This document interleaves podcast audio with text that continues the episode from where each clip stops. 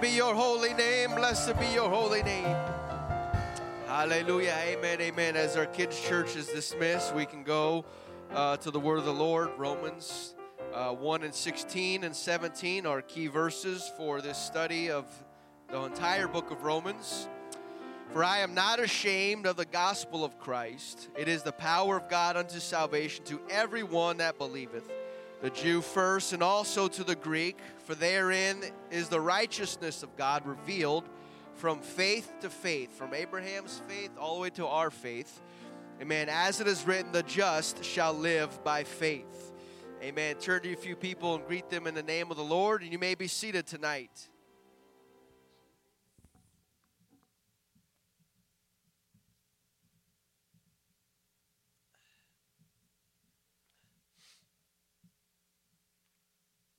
Amen. Righteous Romans, part six. And it is righteous Romans because Paul uh, wrote to the righteous saints in Rome, uh, as we can tell at the end of the chapter in his salutations, as he's naming people by name and mentioning churches. Uh, so we know that they have already obeyed the, the gospel uh, in Acts 2.38 and the basic uh, tenets of, of the apostolic faith. And so we know that he doesn't need to preach to them, they, they need to repent of their sins and go through all that because they've already done that. Uh, and so he leaves behind uh, the milk, if you will, the, the easy stuff, and he goes into the, the, the meatier things of the, the Word of God and explaining really a, a, a good in depth part of salvation, uh, man's need for salvation, and how we are justified and uh, sanctified and what all that God is doing in uh, his plan with the human race. And he introduces uh, this problem in, in chapter 1 about explaining how the Gentiles, how they've messed up, names all kinds of sins and they're guilty of it and they, they need a Savior. And in chapter 2, the Jews, they also aren't any better either. They've committed many of the same things, so they have no right to judge the Gentiles. Uh, even though the Jews had the law, they uh, more responsibility is given to them because they, they know better. Uh, and so the conclusion of the matter is that no matter who you are, Jew or Gentile, chapter 3, that all have sinned and fallen short of the glory of God. We all need a Savior. We all need to obey the gospel of Jesus Christ. And he moves on, moving on in the vein, uh, he illustrates that the uh, chapter 4, there's the law of Moses does not have the power to save or declare anybody righteous. Uh, he gives examples of Abraham and David, how they, apart from the law, outside of the law, were declared righteous and saved. Uh, so the law doesn't have the teeth that the Jews thought it did. Uh, and so uh, it's through the, the faith that God works in each individual's life. Chapter 5, he, he explained all, many of the blessings about being justified in the eyes of God, standing there as if we've never sinned before. That's what it means to be justified. And we, we understand the severity and depth of that because we surely can name all kinds of sins that we've committed in our life, but God to look at us and say, You're innocent, I declare you righteous, we know that we're not worthy of that. And that alone, uh, alone drives us to praise Him and to worship Him because of what He has done and is doing in our life. And, and, and so in chapter 6, he says, Because of this, uh, believers should not sin. God forbid that we should sin after all that God has done and the grace He's extended to us. Um, and, and, so, God forbid that we would continue to live in sin, but yet we should die out to that. We should not be alive to that things, those things anymore. And, and then in chapter seven, he, he explains how uh, the power of sin uh, cannot be overcome through the law that was given uh, or the flesh that we have, our natural abilities cannot overpower this law of sin and corrupted nature that we have. And so we needed something that to help us out. Uh, and that's where we talked about last week in chapter 8 of, about the Spirit of God, how that really uh, new life in Christ Jesus and empowers us to be that man or woman God is calling us to be because uh, what, what kind of just God would call us to such a calling, uh, but know that we don't have the ability to get there on our own and say, well, good luck trying. God says, I'll give you everything. I'll do everything for you. I'll go and die for your sins. I'll pay the price. I'll give you my spirit uh, so that you can do what I'm calling you to do. And so we are now without excuse to not do, uh, not be able to do what God is calling us because what else can God do? What more can He do for mankind than to die and to give us His Spirit? It's not like He rented out some kind of uh, lesser spirit and said, Here, work with this. No, He gave us His Spirit. The same Spirit that spoke these worlds into existence reside, resides inside of us. And so we have that access to that power. And so we are without excuse of why we cannot live above sin and do what God has called us to do. And, and so He's uh, done so much for us uh, that uh, Paul in chapter 8 says that we are a debtor. Uh, we talked about that a little bit last week a debtor. Uh, a debtor not to the flesh because the flesh hasn't done anything to us but brought us down but we are a debtor uh, to the Spirit of God because it has done everything for us. It's pulled us out of that miry clay, placed our feet on a solid foundation, and established our goings. Gives us the power to make the right choices and over sin and this nature that we have. Uh, and so we owe him everything because of that, don't we? Uh, and so either we're going to give our all to Jesus or we're going to give our all to sin and the devil.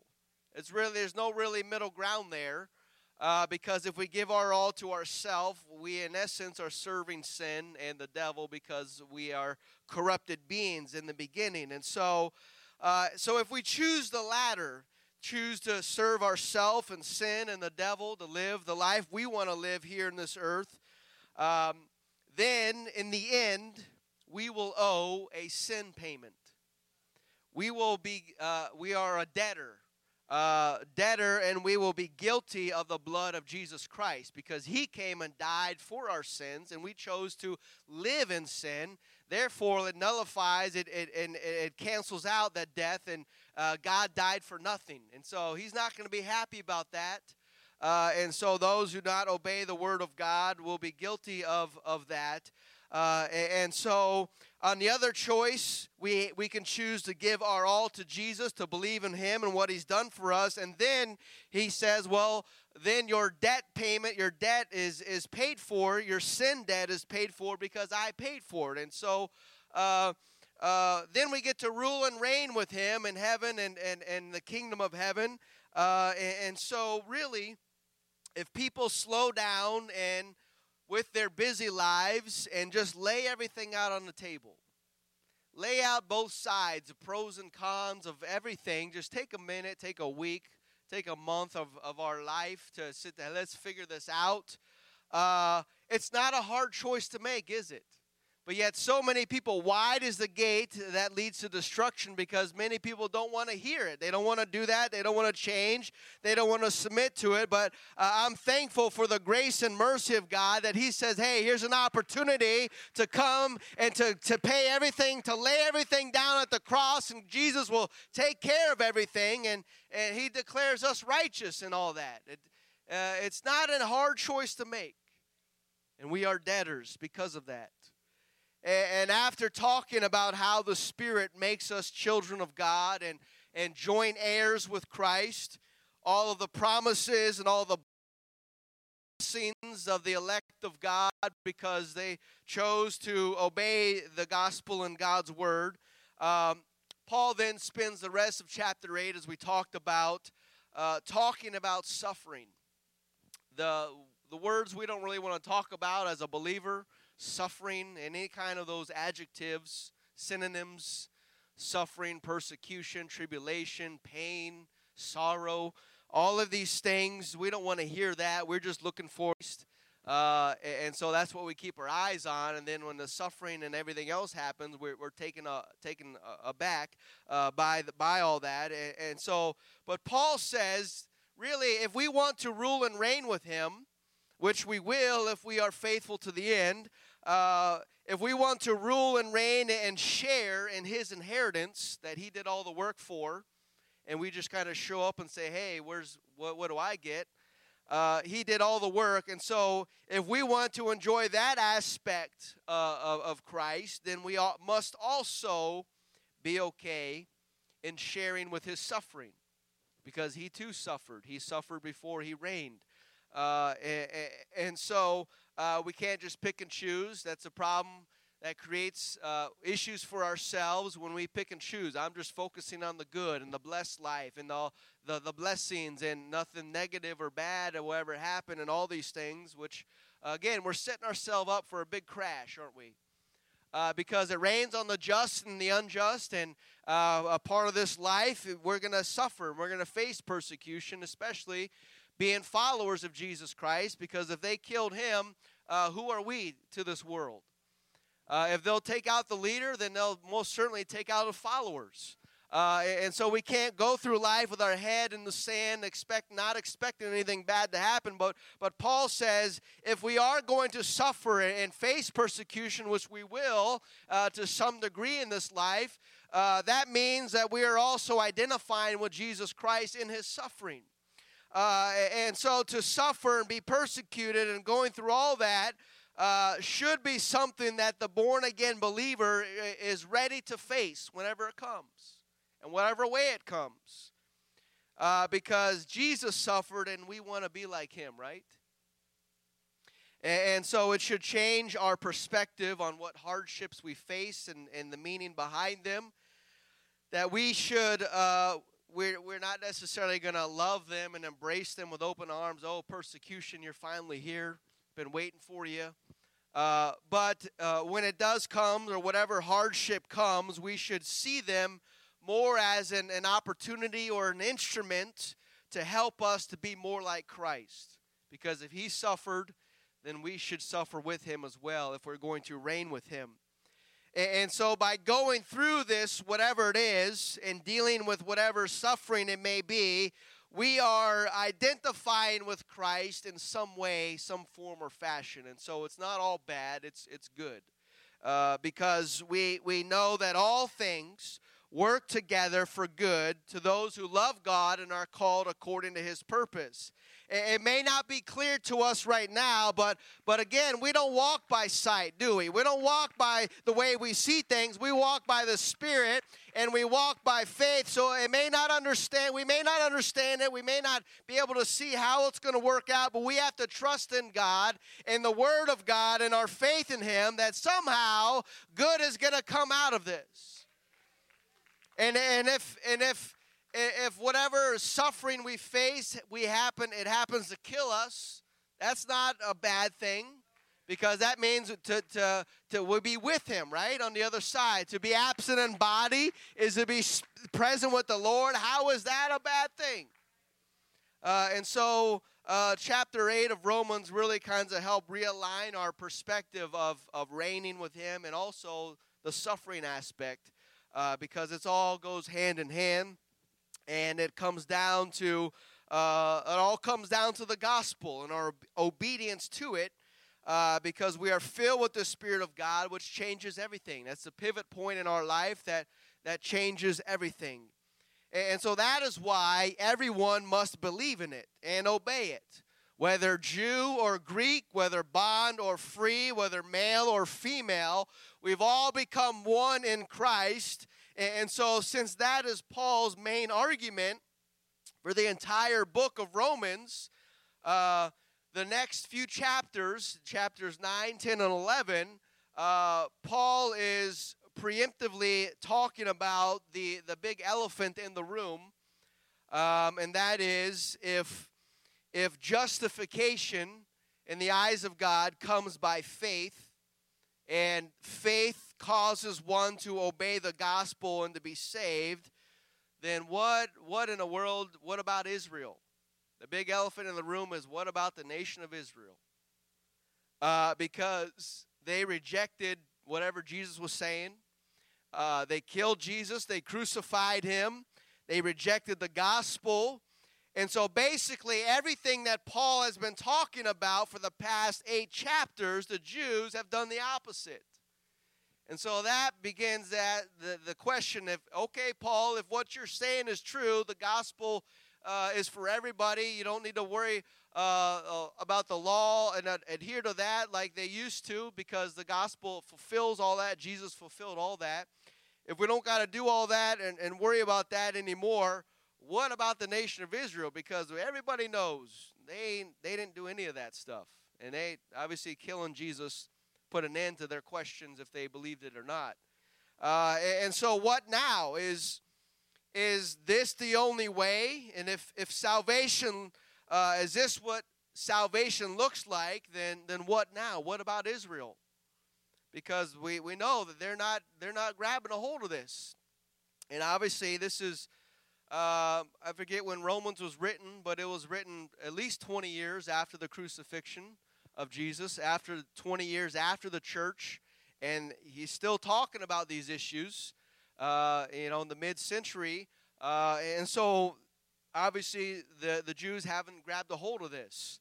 Uh, and so that is the big elephant in the room. If, if, if the doctrine of justification by faith is not something new, that Paul is trying to point out to them, hey, this is nothing new I'm talking about, uh, be, but it was based in the Old Testament um, and in on uh, on Abraham. Remember, he mentioned Abraham in chapter four that hey, he's justified by faith, and so what I'm preaching now today is no different than what Abraham did. His faith saved him, and our faith saves us. Uh, it's just different time periods, uh, what was required of those days.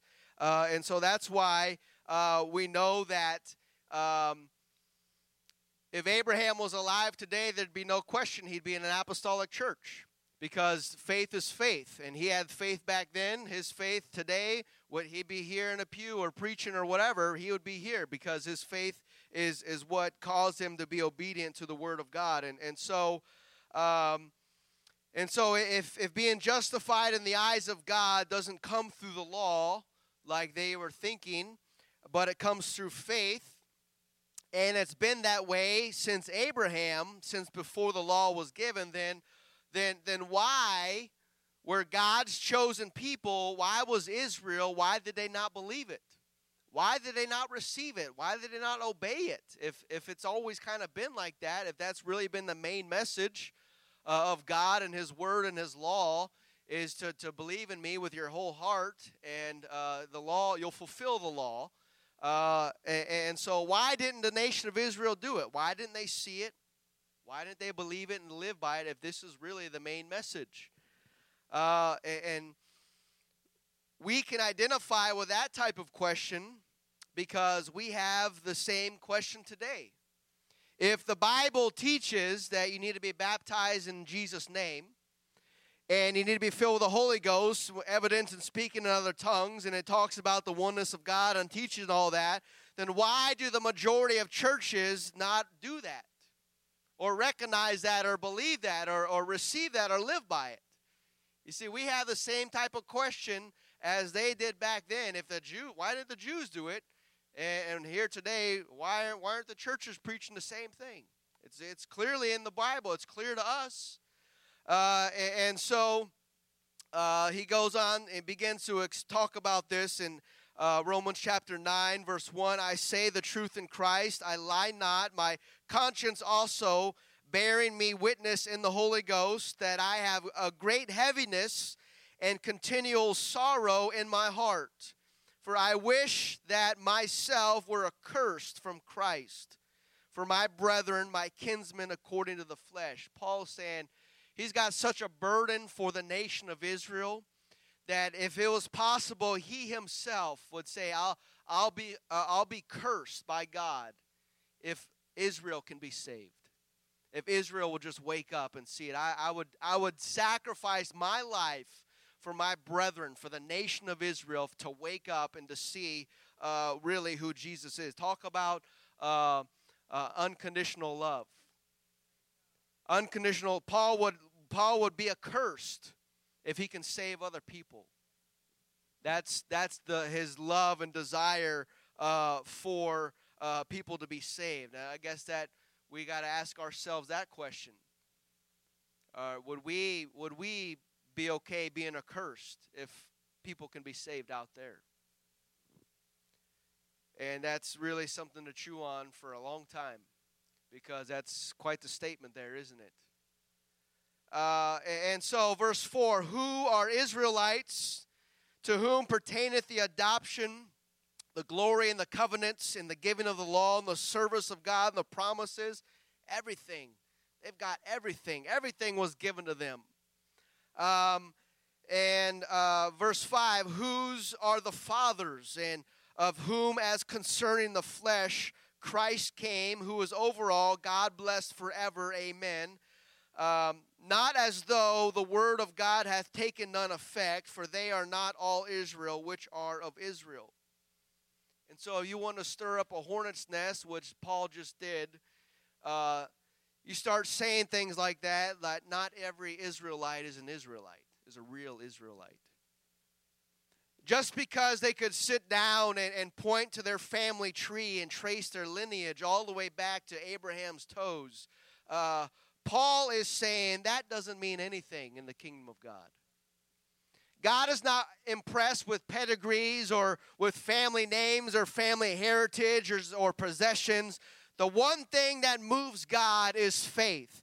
Because without faith, it is impossible to please God. And so that is what Paul is getting back at. You can trace your family all the way back to Abraham, and that's great. But the question is what do you think about Jesus? What do you think about Jesus? What do you think about the gospel? That's what really matters here. Uh, Paul is saying answers to those questions matter more than family lineage, which is the Jews are all about. What tribe are you from? And trace it all back. They, they get caught up in all that stuff and they missed out on the message and missed out on faith and uh, they killed their Messiah. And so uh, uh, he's addressing the, the status of Israel, how, man, they've had everything the promises and the blessings and the fathers and the law of God, everything, and yet they missed it. And so the question is, what, what about Israel? Verse 7 Neither because they are the seed of Abraham are they all children, but in Isaac shall the seed be called. And so, uh, again, just because you're a child of Abraham doesn't mean anything. He also had another child named Ishmael. They too call Israel. They they too call Abraham daddy. Uh, so just because Abraham's your father doesn't mean anything. Again, we, we see Jesus getting into that with the uh, uh, the Pharisees. Uh, they say, well, uh, Abraham's our father, and he, he says, well, you know, you're the sons of Belial. You're you're the devil's kids because you're you're of the flesh. You don't believe, and, and so that just leaves you uh, stuck in carnality. He's trying to give you a way to uh, live a life above that, but they reject that, and so uh, that's that's where the things stand. In verse eight, that is, they which are the children of the flesh; these are not the children of God. To tell an Israelite he's not the child, not a child of God, that's that's not going to go over well.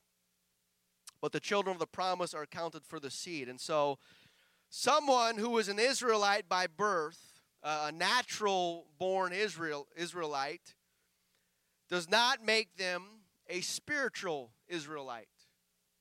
And that's what Paul is getting at, pointing at. Hey, there's a big difference here between somebody who's just naturally born into this and somebody who actually believe and is actually a child of God, uh, because that requires faith and, and faith in Christ Jesus. And so, uh, so what do you do when your chosen people when they don't believe in you, when you've given them everything, promises and, and the word, eh, your word, and all these things, and uh, prophets and, and uh, blessings, what do you do when your chosen people do not believe in you or do not, uh, they do not do what you ask them to do? Well, you go and find somebody who will. You go and find uh, people that will worship you and, and live for you and uh, will believe, and someone who will follow your ways, right? Uh, Romans 9 24. Even us, whom he hath called, not of the Jews only, but also of the Gentiles. Uh, verse 25, as he saith in Hosea, Hosea uh, I will call them my people, which were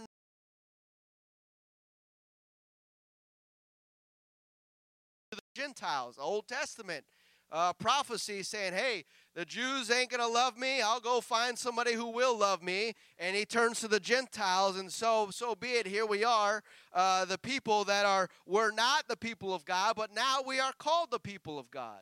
Amen. What, a, what another reason to give God praise and to bless his name because now we are called the people of God when we know that, hey, this was not, this was not about us. This was Stephen showed up. Uh, and so, verse 26 And it shall come to pass that in the place where it was said unto them, Ye are not my people, there shall they be called the children of the living God. And so, uh, as it turns out, to the shock of Israel, that the promises of God were never intended for Israel only, but God was saying, Hey, anybody, whosoever will, I'll accept you. Uh, the Jews got a chip on their shoulder and thinking that they this was everything for them, and uh, I think it was intentionally, but they missed it. They missed the message, uh, and so they failed on the the, the purpose uh, that they were to be a kingdom of priests to the to the to the world. Uh, they were to reach the world, evangelize the world. What does a priest do? It stands between uh, a sinner and God. And so the nation was to be a nation of priests, to go out and, and witness the world and, and bring the world to him. Uh, but they failed on that. And so, um, but whosoever will, the promises of God are for the true children of God, and that is determined by those who walk and live by faith. That's what determines what a child of God is. Uh, because you remember we talked about uh, Rahab the harlot she wasn't an Israelite, was she? She was a, a heathen sinner. And yet, she had more faith than an entire generation of Israel uh, Israelis did. Uh, and so God said, Hey, I like her faith. I want her in my kingdom. And so let her in. Uh, that's the type of faith that my people should have, but it's found in a Gentile, a heathen sinner. Uh, and so he was so impressed by Rahab's faith that he said, I'm going to insert her into the royal bloodline. And Israel's greatest kings will come from a Gentile ancestor just because she believed. And so, in actuality, uh, uh, uh, God's rejection of Israel was not just because of, of not a good reason.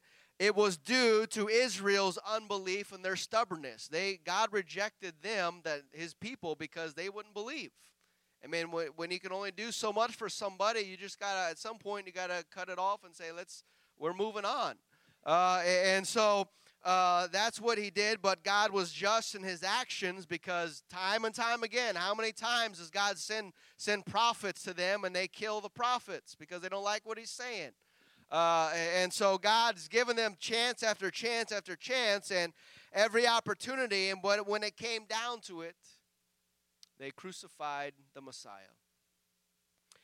And, and so the big elephant in the room. What about Israel? Because everybody knows they ain't following all this stuff you're teaching. Uh, and so Romans 9:30, what shall we say then? That the Gentiles, which followed not after righteousness, have now attained a righteousness, even the righteousness which is of faith. Uh, but Israel, which followed after the law of righteousness, hath not attained the law of righteousness. They didn't even live by the law. Uh, and so, verse 32 Wherefore? Because they sought it not by faith. They didn't, they didn't walk by faith, but as it, as it were, the works of the law, for they stumbled at that stumbling stone. And so, uh, it never got into their heart. Uh, they just like, let me, it became a checklist. Do this, do this, do this, do this. And when you have a checklist of things, when it applies to the Word of God, it really doesn't mean much because after you do all those things a few times, it just becomes another check mark. Uh, and so it never gets down and stays in their heart, and you, you live by faith. And so, verse 33 As it is written, Behold, I lay in Zion a stumbling stone and a rock of offense, and whosoever believeth on him shall not be uh, ashamed. And so, here, insert, here comes the Messiah uh, what are you going to do about Jesus? Do you believe in him or not? And becomes that stumbling stone because Jesus fulfilled everything about the law. And if you're that uh, zealous about the law, then you should accept Jesus no matter what because that's everything the law points to, and he's fulfilled in that. Um, so when you you cut down the Messiah, guess what? It becomes a stumbling block, and you're going to trip and fall over that, as Israel uh, did, and is still kind of stumbling. They haven't gotten up from that yet. Uh, verse moving into chapter 10 Brethren, my heart's desire and prayer to God for Israel is that they might be saved. I mean, he's he's an Israelite, so he, it's his own people, and that's his desire. Israel needs to be saved, wants to be saved, and for I bear them record uh, that they have a zeal of God, but not according to knowledge. I mean, they've got some passion, but it's just in the the wrong vein, the wrong avenue. It's not focused where God wants them to be. Uh, for they, being ignorant of God's righteousness and going about to establish their own righteousness, uh, have not submitted themselves unto the righteousness of God. Uh, for Christ is the end of the law for the right for righteousness to everyone that believeth. And so again, they they they got caught up in it all, and they somehow got made out to made out to be all be about them. Uh, and so they they were righteous in their own eyes, justified uh, by their own works and their own minds. Uh, that's why Jesus says, unless your righteousness exceeds the, the righteousness of the Pharisees, you're not going to make it. Uh, that's, that was an insult to them uh, because they thought that they were the stuff. And he says, "Well, you got to get you got to get better, guys, because whatever you do, your righteousness is as filthy rags. So you keep trying, but it's not gonna. The only way you're gonna exceed that righteousness is with through the through the Holy Ghost in your life, which I'm preaching to you. Uh, but they, they they crucified and killed him, and so um, uh, believing in Christ is the beginning of our walk with Him. Because if you don't believe in Him and in His words, and you really don't, you don't have anything, do you? You got just the law left, and you've got your flesh, which neither of them, as we talked about, as Paul talked about, are going to help you uh, defeat the, the law and the power of sin. Uh, and so Israel didn't do that, and so that uh, leads us to uh, Christianity's second favorite verse. Number one, we see everywhere what John three sixteen, uh, believe in Him and you'll be saved. Uh, another one that's up there, maybe tied for first, I don't know, but uh, Romans chapter ten verse nine. That if thou shalt confess with thy mouth the Lord Jesus and shalt believe in thine heart that God hath raised him from the dead, thou shalt be saved. For with the heart uh, man believeth unto righteousness, and with the mouth confession is made unto salvation. For the scripture saith, Whosoever believeth on him shall not be ashamed, for there is no difference between the Jew and the Greek. For the same Lord over all is rich unto all that call upon him. For whosoever shall call upon the name of the Lord shall be saved. Uh, so John 3.16, Romans 10.9, Romans 10.13, I guess, that all goes together. Uh, so only those. It's like it's like Christianity. Only you, you turn. You got the Old Testament's this thick, and you turn to the New Testament, and it's got one page. It's got two verses: John three sixteen and Romans ten nine. Just believe, and you're good to go. Uh, the only two verses in the New Testament. Throw everything else out. Doesn't matter. You don't got to read it. It doesn't apply to you. Just believe and you are good to go, nothing else to worry about it. But that, that's not the case, is it? It's really uh, the meaning of that verse. Uh, believe and confess with your mouth and you shall be saved. It's a lot deeper uh, than just the surface words there. Uh, because if, if Romans 10 and 9 is the way of salvation, which a lot of churches preach and it's on their decision card, you fill that out, just confess it. Let us know you confessed it, and we'll count our decisions at the end of the service. And, uh, you know, we're having revival. Uh, if that was the way of salvation, then those that talk about Romans 10 9 to you and bring that verse up, that's all you need to do, then let's take them to another verse that kind of aligns itself with Romans 10 and 9 because if they want to use Romans 10 9, believe and confess with your mouth, you'll be saved. We'll, we'll, we'll, we'll give them that, but let's flip to Matthew chapter 7, verse 21. Not everyone that saith unto me, Lord, Lord, shall enter the kingdom of heaven, but he that doeth the will of my Father which is in heaven. Many will say to me in that day, Lord, Lord, have we not prophesied in thy name, haven't done in thy name cast out devils, in thy name done many wonderful works? I'm going to go ahead and tell you right now, uh, you're not going to go and try to cast out a devil in Jesus' name if you don't have some kind of faith, some kind of confession, and believe with your mouth and say, you know, in Jesus' name. So we're not talking about, you know, Catholics here because they don't do that. Uh, we're talking about at least some charismatic faith or some some kind of uh, mainstream uh, faith that believe in, in casting out devils and uh, doing many works in His name. Uh, in verse 23, then I will profess unto them, I never knew you. Depart from me, ye that work iniquity. But uh, Jesus, I confess with my mouth and believed in my heart Romans 10 9. Uh, what's going on here? I need to appeal your decision because I, I did that Romans 10 9. But now you're saying, uh, I, I did do that, but now you don't even know who I am. How does this work?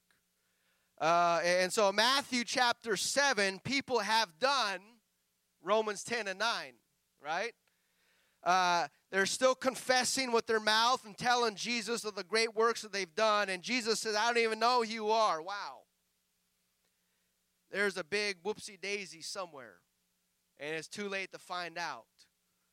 Uh, and so the real meaning of Romans chapter 10 and 9, John 3 16, whatever belief verse you want to throw in this basket here, is if you confess with your mouth and your heart that Jesus is Lord, uh, if that really is true, if that's really what you are confessing, then you're not going to have any problem with John 3 and 5 that you must be born again, born of the water and of the Spirit. You're going to have any issue with that, right? Because I believe, I confess that Jesus is Lord. I believe in my heart. Uh, and so Jesus says you need to be born of the water and the Spirit. Ah, nope, I don't need to. John 3 16, you forget about that. Forget about verse 5 and verse 3, Lord. Skip on down to verse 16, and there we go. That's where it is right there. There's the meat of that chapter. Uh, and so, if you really believe that, then you're not going to have a problem being baptized in Jesus' name. If you really confess that He is Lord, uh, then you're not going to have a problem being born of the Spirit. Uh, baptism, that's optional. Ah, speaking in tongues, that was for the early church.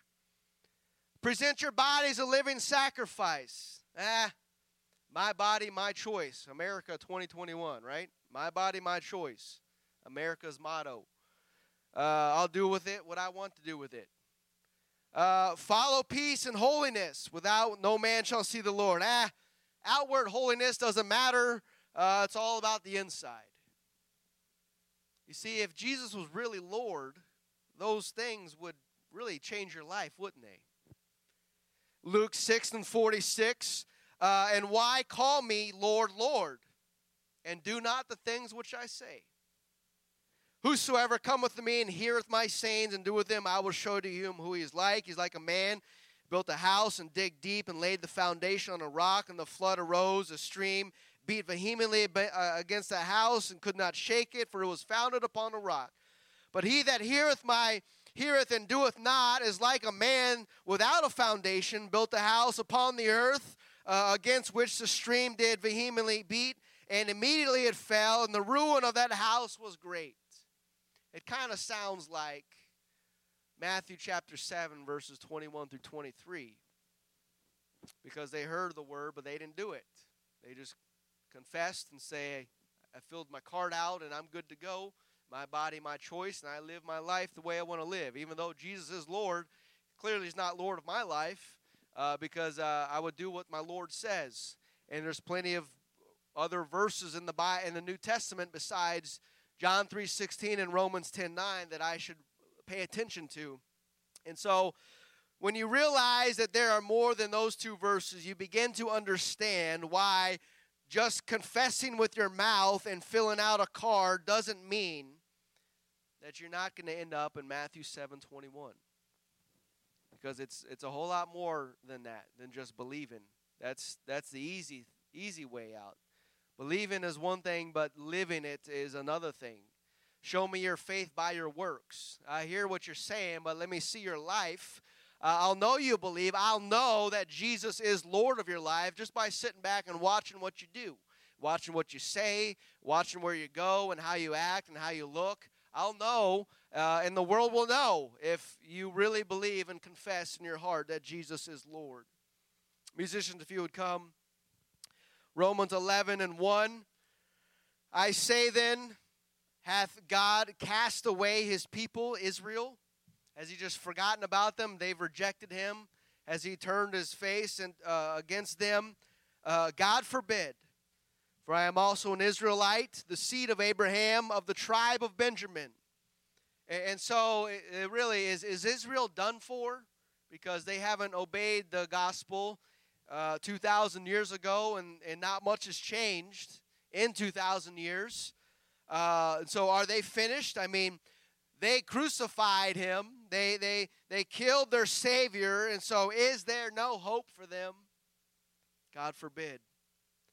Paul says that God used Israel's unbelief and he used their stumbling to be a blessing to the rest of the world. Verse 11, Romans 11 11. I say then, have they stumbled that they should fall just, just, to, just to fall? God forbid. There's a purpose behind it, there's a plan. But rather, through their fall, salvation is come unto the Gentiles for to provoke them to jealousy. And so Israel missed the message, missed the mark. They failed. And so, because of their failure, now an opportunity, a door is now open to the Gentiles. If they won't love me and serve me, let me see if these people will.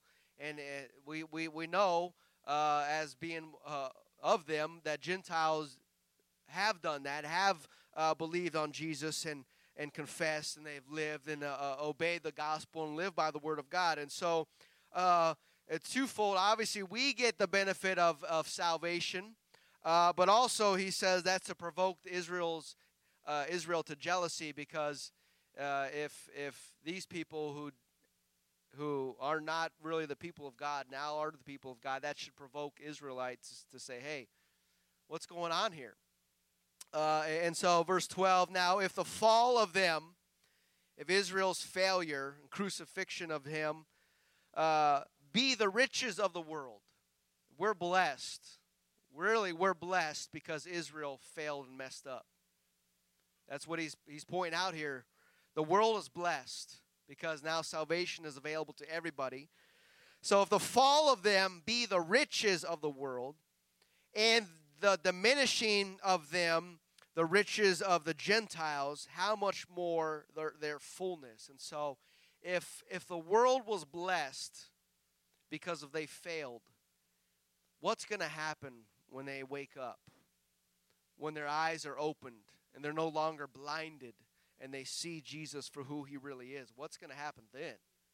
Uh, verse 15 For if the casting away of them be the reconciling of the world, what shall the receiving of them be but life from the dead? And so, when, when Jesus cast away Israel, uh, we all uh, were brought to salvation.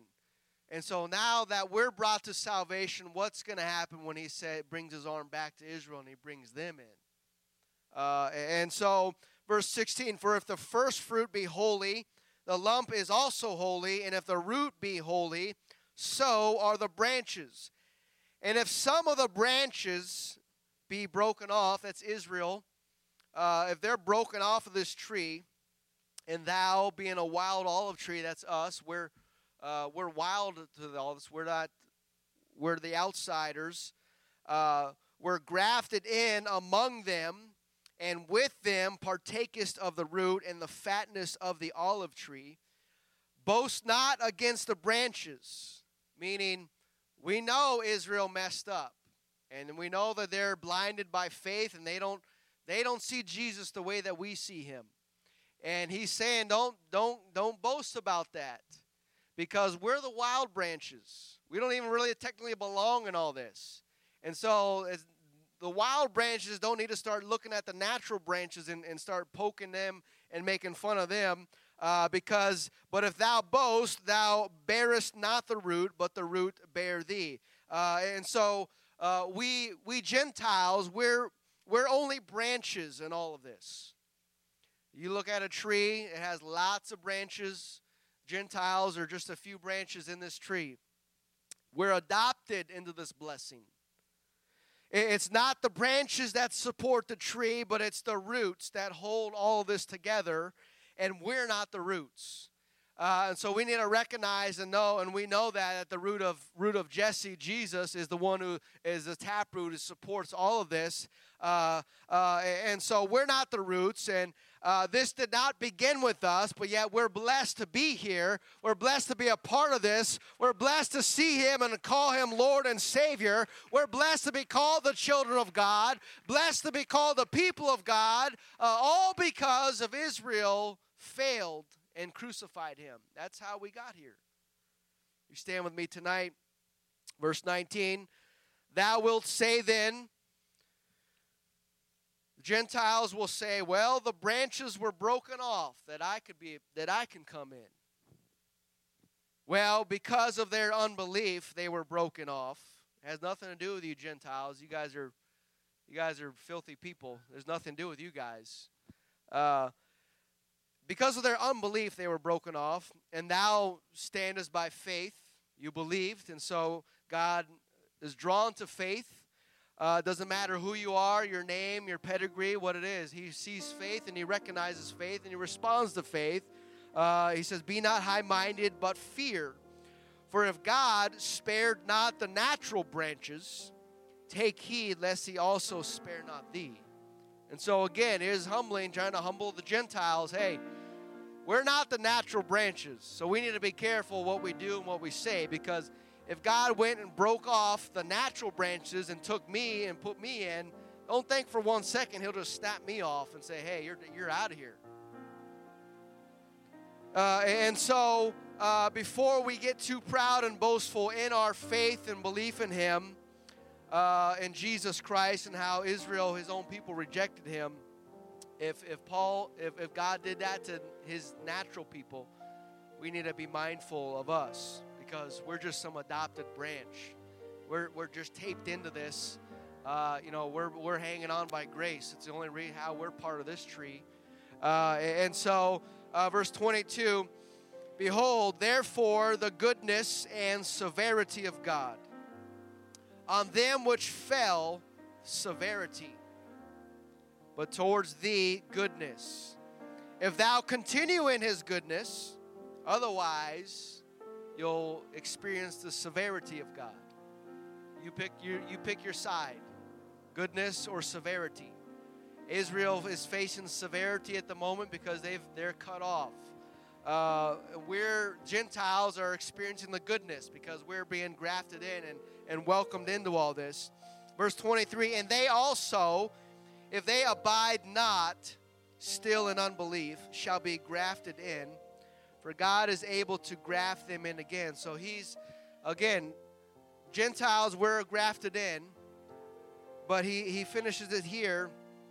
Those that are abide in unbelief, the Jews, the natural branches, they're cut off because they don't believe. But if they just happen to believe, don't think for one second that God won't grab that branch and put it back in. He won't grab he'll grab that branch and bring it graft it back in.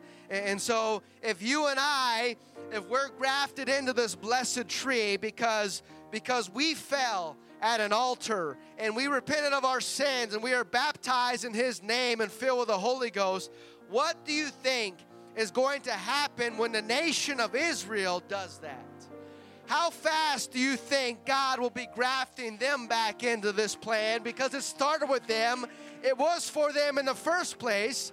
Uh, if Israel's unbelief crucified Jesus, and gave salvation to the rest of the world. What in the world do you think is going to happen when Israel believes? Their unbelief brought all this, all this blessing. Their unbelief brought this. What's going to happen when they believe? What's going to happen when they confess with their mouth and believe in their heart? And they are born again and filled with His Spirit. Uh, you know what's going to happen? The Bible,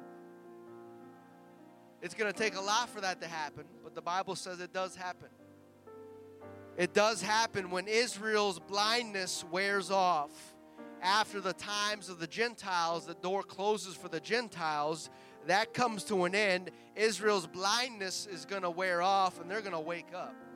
The nation of Israel is going to wake up and they are going to turn to Jesus. Uh, they're going to see him now as their Messiah. The scales are going to be off their eyes, and they're going to see his pierced hands and their pierced, his pierced side, the one that they crucified him. And when their eyes are open, they're going to be they're going to be down at an altar and repenting. They're going to be crying out to him to come and save them. And then that's when it happens. That's when it happens. The eastern sky is ripped open because Israel finally believes. And nothing, nothing is going to hold back Jesus from coming back to get his people. And so the sky is ripped open and he's going to come to earth with the armies of heaven following him.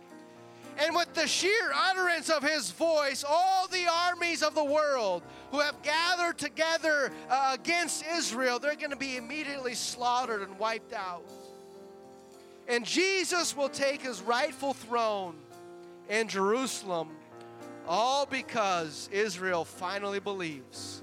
They finally believed. And, and thus, heaven is going to come to earth and it's going to usher in eternity and the, the millennial reign, and, and things are never going to be the same. We're, we're blessed right now, but they're still in unbelief. Wait till Israel wakes up. Just wait till Israel wakes up. All the world was going to see Jesus Christ come to this world, and all the world's going to serve him amen, in the millennial kingdom. And so it, it, doesn't matter how, how dark it may seem, how grim it is out there in this world. The Bible says, hey, we're just getting started here. Uh, we're already blessed, and there's even more blessings to come. So we don't got to worry about anything. We don't got to fear. We got to put our faith in God and know that everything's going to work out because it's coming. His return is soon. He's going to rapture his church out of here, and then the final seven years are coming, and Israel's going to wake up, and then it's all going to be the kingdom of heaven on this earth. We've got a lot to be thankful for. We're debtors to the Spirit, we're debtors to the Word of God, we're debtors to all of this, and we got to praise Him. Amen. Let's worship the Lord together tonight. We've got a lot to be thankful for. Amen. We're going to praise him until he comes. Hallelujah, Jesus. Take this We're going to worship you, Lord. I bring Give you, Lord, our hearts. We're going to pour ourselves out to you, Jesus. To proclaim your We've been grafted in, Lord. We don't deserve this. We know that, Lord. My life. We're going to worship you without you. Hallelujah. Without you, we're nothing, Jesus. You are Hallelujah. my sustaining love. We are debtors to you, Lord. I live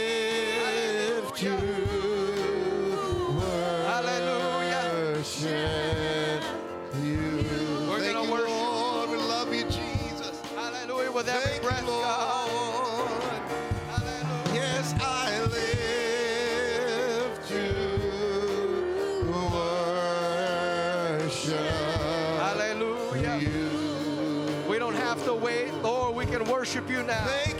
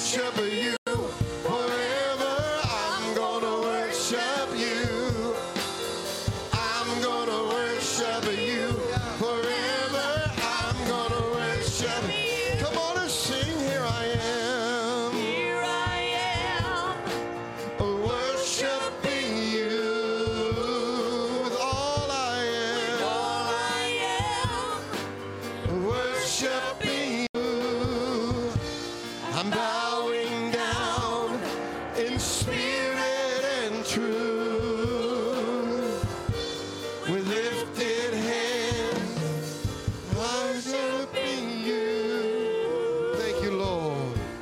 worship him. Hallelujah. Let's lift our voice. Hallelujah. Thank you, Jesus. Thank you, Lord, for your grace and your mercy, for your love, all that you've done for us, Lord. We are truly a blessed people. Hallelujah. Hallelujah. Amen. When you you put all of this together, amen, you really understand what he talks about in chapter 8, how the this, the sufferings of this present time are not worthy to be compared to the glory that's going to be revealed in us. Amen. It's uh, we eh, we have no idea what's coming, but we know what's good. It's going to be so much better than this, and eh, whatever whatever we have to suffer through is going to be worth it. We are a blessed people, and let's remain blessed and remain grafted in, living by faith and following Him and His Spirit. Amen. And we can ex- experience the goodness of God. Amen. So God bless you all. Dismissed in Jesus' name. Let's go continue to be blessed people to this world.